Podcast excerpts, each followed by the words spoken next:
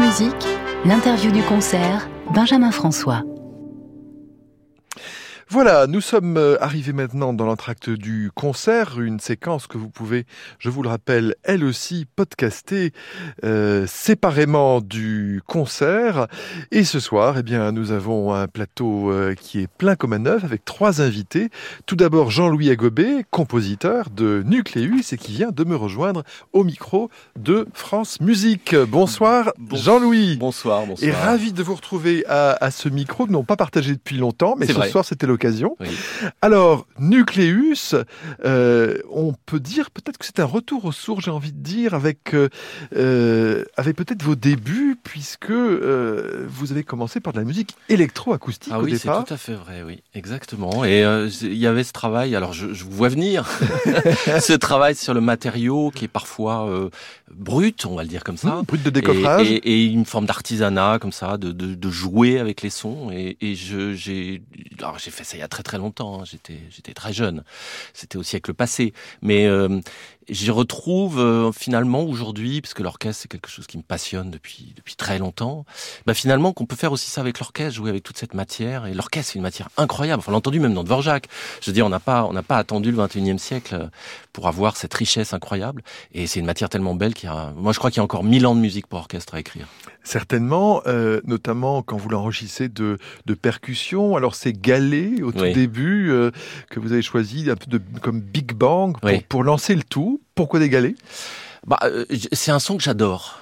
Et euh, Vous êtes trouve- randonneur Euh, un petit peu, oui, oui, oui, un petit peu dans les Pyrénées, parfois ça m'arrive. Ah, Et- les Pyrénées. Ouais. Et alors, euh, je sais pas. Je trouve que cette, ce, ce son-là, il a quelque chose d'incisif, de, de très, euh, de très puissant, de naturel. J'aime beaucoup les sons de la nature, euh, et je trouve que j'en ai utilisé beaucoup des galets il y a déjà 20 ans dans, dans une pièce qui a été créée ici d'ailleurs. Génération, il y avait des, il y avait des galets, et puis j'utilise ça comme ça, et je trouve que ça, ça fonctionne bien dans l'orchestre. En tout cas, moi, je le ressens comme ça. Vers quoi allez-vous vous diriger maintenant, euh, Jean-Louis Dagobé Vous avez beaucoup euh, labouré tous les terrains de composition. Vers quoi Qu'est-ce qui est votre prochain euh, défi? Quel est-il Oh, c'est défi, je sais pas si on peut dire ça. En fait, je n'en sais rien. Et c'est un peu ça, le, le finalement, le, le, ce qui est merveilleux dans ce métier, c'est qu'on découvre quelque chose de nouveau à chaque fois. Et puis, je sais pas ce quelle sera ma prochaine découverte, mais euh, voilà, moi, je suis un artisan. Alors, je, je travaille. Parfois, euh, bah, parfois, j'abandonne. Parfois, je trouve. Mais euh, je ne cesse pas de, de, de, de continuer comme ça cette quête. Donc, je, à vrai dire, je ne peux pas répondre à cette question. Un appétit pour les grandes formes Un opéra peut-être? Peut-être, mais alors euh, il faudrait déjà que, je trouve un livret. Euh, C'est la grande question, c'est la grande question. Et puis euh, peut-être, je ne sais pas. Enfin, j'exclus pas ça, mais en tout cas, ce n'est pas d'actualité. Quand vous enseignez la composition au Conservatoire de Bordeaux, euh, que dites-vous aux jeunes qui sont en face de vous? De se lancer dans la carrière? Hum, euh, oui, enfin, je les encourage en tout cas à avoir les outils pour le faire. Ensuite, se lancer, vous savez, euh, euh, qu'est-ce que ça veut dire? Est-ce qu'on décide ça ou est-ce que quelqu'un le décide pour vous Il y a un tas de choses qui sont finalement incontrôlables. Alors, le désir de musique, moi, j'essaie de les aider à inventer. L'invention, c'est devenu quelque chose, je trouve, de finalement rare, d'inventer quelque chose de nouveau. Toute cette musique qu'on a avant nous, euh, vous parliez de Varese avant le concert, euh, rien que ces deux noms-là, moi, me font, j'en ai des frissons. Beethoven, Varese, ce sont deux immenses compositeurs. Et alors, il faut faire des choses nouvelles encore aujourd'hui. Euh, donc, ça veut dire se poser des questions. Et cette, cette capacité d'invention, c'est ça qui, qui est passionnant chez les jeunes. Et il y a toujours cette envie. Donc, ils sont encore là, ils ont encore envie. Ces instruments que nous avons euh, devant nous dans l'orchestre symphonique, vous disiez qu'ils avaient des possibilités absolument illimitées. Est-ce que parfois vous avez envie de rajouter des instruments qui ne sont pas tout à fait ceux qu'on a l'habitude d'entendre? À vrai dire, non. Euh, alors ça m'est arrivé. Bon, déjà dans l'orchestre, là, il y a clarinette contrebasse, qui est pas un instrument qui est très présent dans la, la nomenclature traditionnelle de l'orchestre. Il y a, vous l'avez souligné, les percussions. Non, je crois que, en fait, euh, il y a, il y a un élément euh, qui aujourd'hui me paraît essentiel, c'est la question de l'espace. Et comment on traite l'espace dans l'orchestre, non pas dans un orchestre avec des positions différentes des instruments, comme a pu le faire Stockhausen avec Gruppen, ou, ou comment ça a été fait euh, au cours des, années, des décennies passées, mais déjà de faire circuler le son dans l'orchestre l'orchestre euh, dans sa position normale. Et je trouve que l'espace, c'est c'est ça qui m'intéresse. C'est-à-dire, je vais pas rajouter un instrument ici, un autre là. Pourquoi pas? Mais je pense que ces paramètres là de l'espace, euh, cette dramaturgie de l'espace m'intéresse. Enfin, j'ai envie, en tout cas, d'aller aussi dans cette direction. Eh bien, merci Jean-Louis Agobé. pardon. On va se quitter avec euh, Origine pour trois clarinettes et orchestre. Euh, on les galets. Et on va retrouver les galets. Justement, c'est un peu aussi un peu pour ça, mais on a aussi euh, trois cadors parmi les clarinettistes ah, Michel Portal, Paul Meyer, Alain Billard, l'orchestre philharmonique de Strasbourg qui vous est cher, je sais, et un certain François-Xavier Roth qui était ici hier. À, votre, place hier soir. Absolument. Donc c'était rêvé. Formidable. Merci. Merci.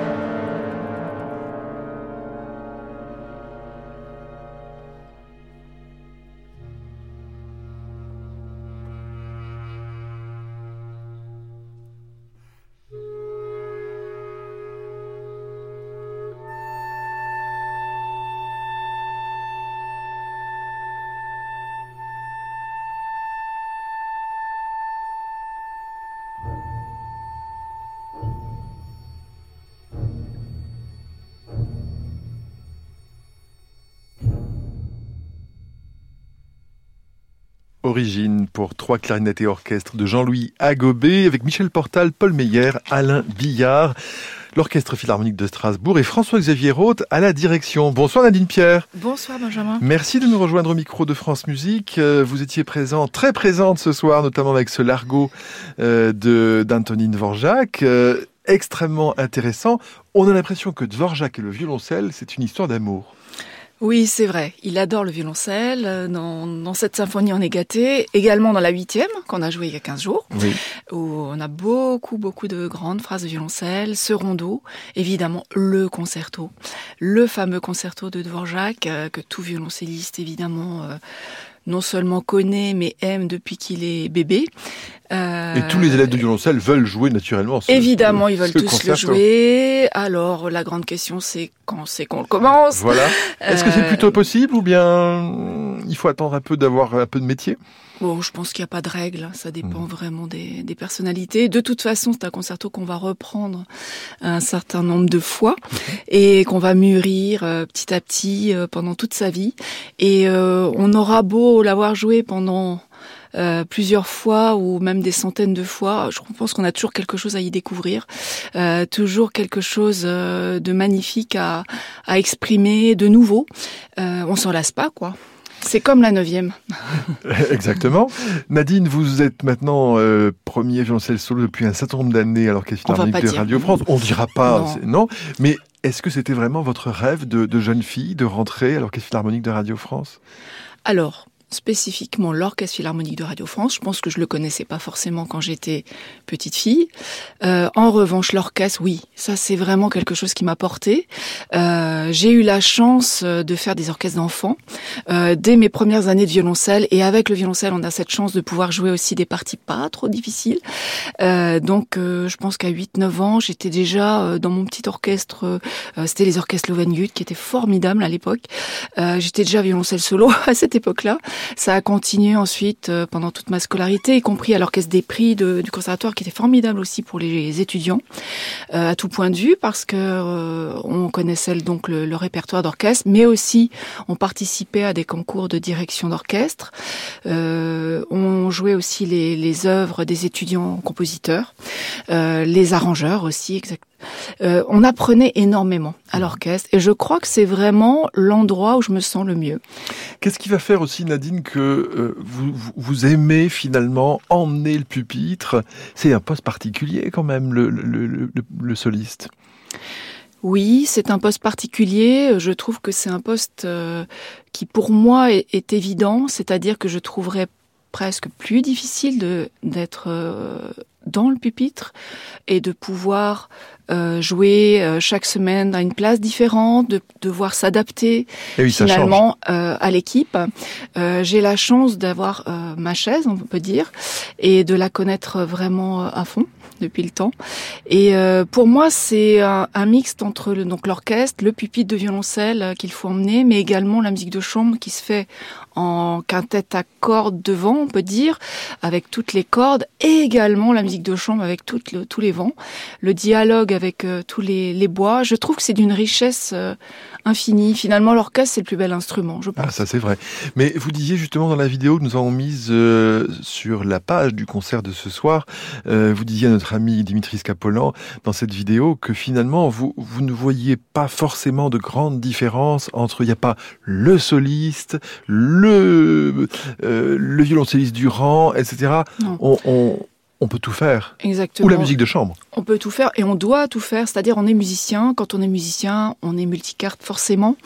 Euh, et de plus en plus. J'ai l'impression que même dans la nouvelle génération des, des solistes qui jouent euh, à l'international, tous font de la musique de chambre à très haut niveau. Euh, tous sont capables aussi de jouer dans un, dans un orchestre, j'imagine.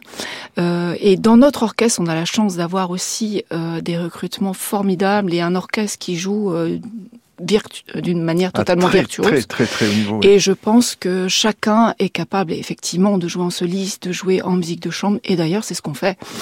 Euh, voilà, on a cette chance aussi de pouvoir euh, participer à beaucoup de concerts de musique de chambre au sein de notre orchestre. Donc, euh, on se connaît bien finalement par tous ces biais-là, et on fait de la musique de chambre à grande échelle, on peut dire. On a beaucoup de chance. Philharmonique. Eh bien, ce sera le mot de la fin pour ce soir. On vous dit à très bientôt et on, on vous observe évidemment et on vous entend au sein du pupitre. Et on, on sait aussi que le, le, premier violoncelle, il a de temps en temps des solos à faire aussi. Oui, il a des solos. D'ailleurs, c'est pas le, le, plus facile finalement de jouer une pièce soliste entièrement. Euh, on a le temps de s'installer dans la posture du solo. Quand il faut jouer seulement quelques notes, il faut savoir euh, sortir et re-rentrer très très vite. Voilà, mais c'est le métier qui s'apprend. Merci Nadine Pierre, très bonne soirée. Merci à vous. Bonne soirée aussi.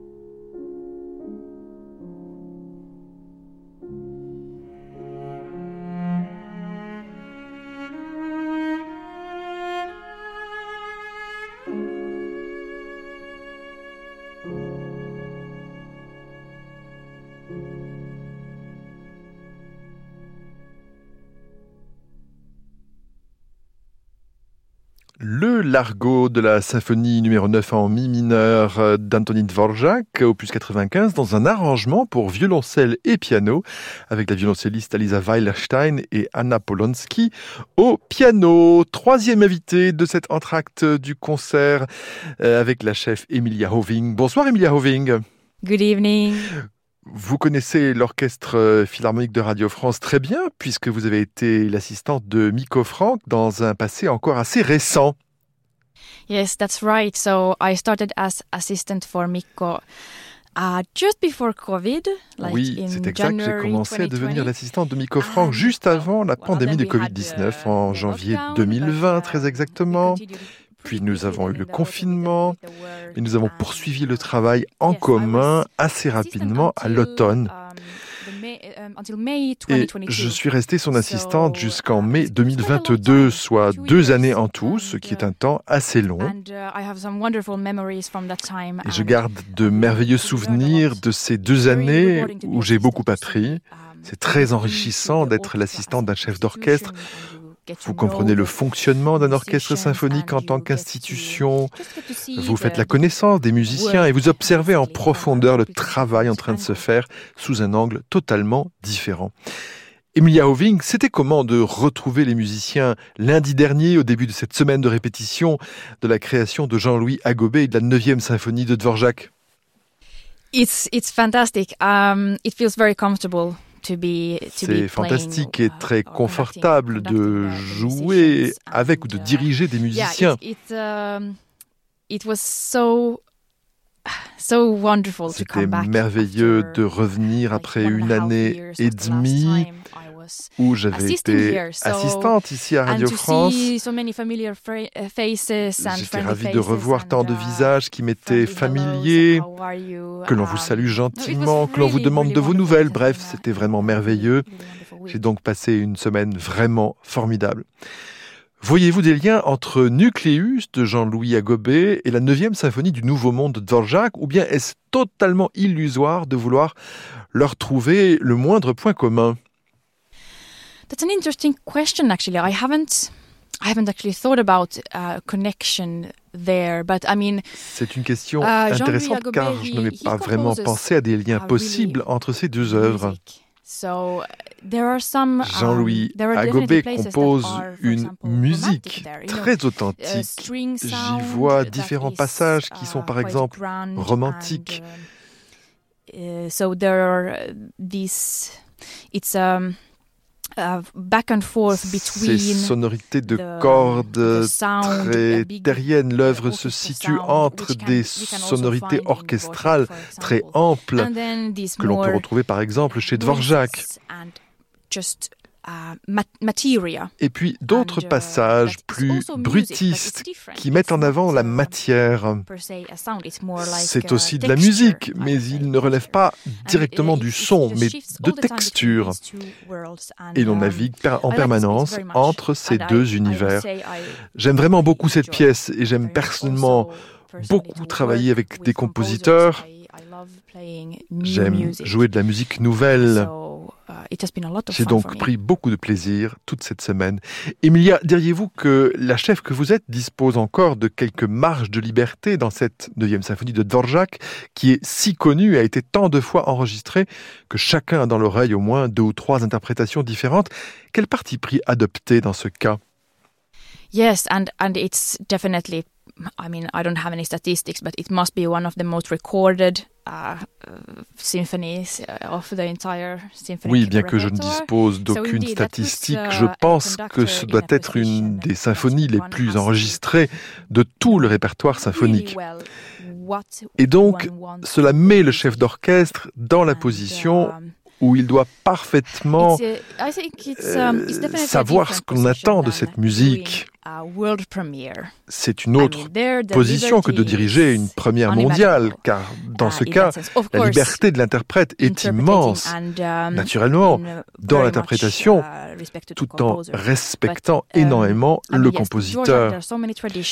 Mais dans le cas de Dvorak, vous êtes en permanence au sein de traditions que l'on doit simplement connaître. Le chemin musical à emprunter. it's it's ce qui est loin d'être toujours facile. Mais je dirais que si l'on dispose d'assez de temps um, pour penser à toutes ces choses et que l'on commence suffisamment tôt uh, son travail de préparation, comme par exemple réfléchir à la manière dont vous ressentez cette musique dans votre uh, corps et où vos pensées veulent s'en emparer, si vous vous donnez du temps pour préparer, alors tout se passera bien. Et naturellement, um, j'ai trouvé tout à fait fascinant d'écouter les propositions que me fait l'orchestre. Um, Et parfois, nous avons à trouver un compromis oh, sur la voie à emprunter, ou bien nous rencontrer au um, milieu du chemin, par exemple. Uh, Je crois que cela représente uh, une grande part dans la manière de faire cette musique. Emilia, le sous-titre de cette neuvième symphonie, c'est Du Nouveau Monde, of a New World.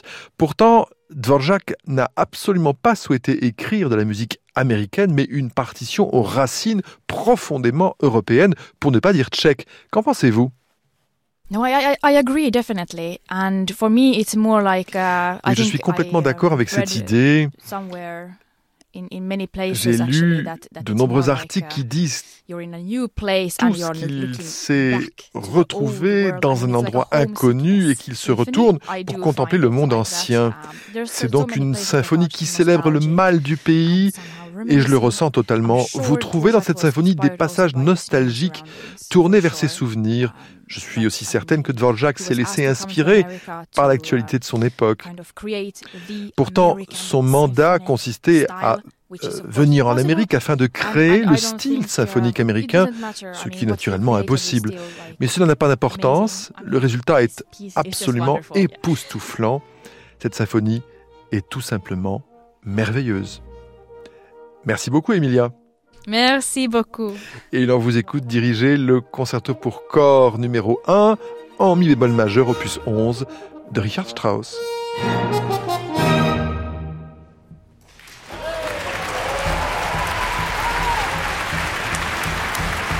Voilà, c'était quelques bouffées simplement de ce concerto pour corps numéro 1 en mi bémol majeur opus 11 de Richard Strauss avec euh, Katie Woolley euh, au corps, euh, le Tapiola Sinfonietta et Emilia Hoving à la direction. Eh bien, fin de l'interview du concert qui, vous le savez, ce podcast sur le site de France Musique et l'appli Radio France. Je remercie Aline Biette, Thomas Guinegagne et Catherine Prinlegal à sa réalisation.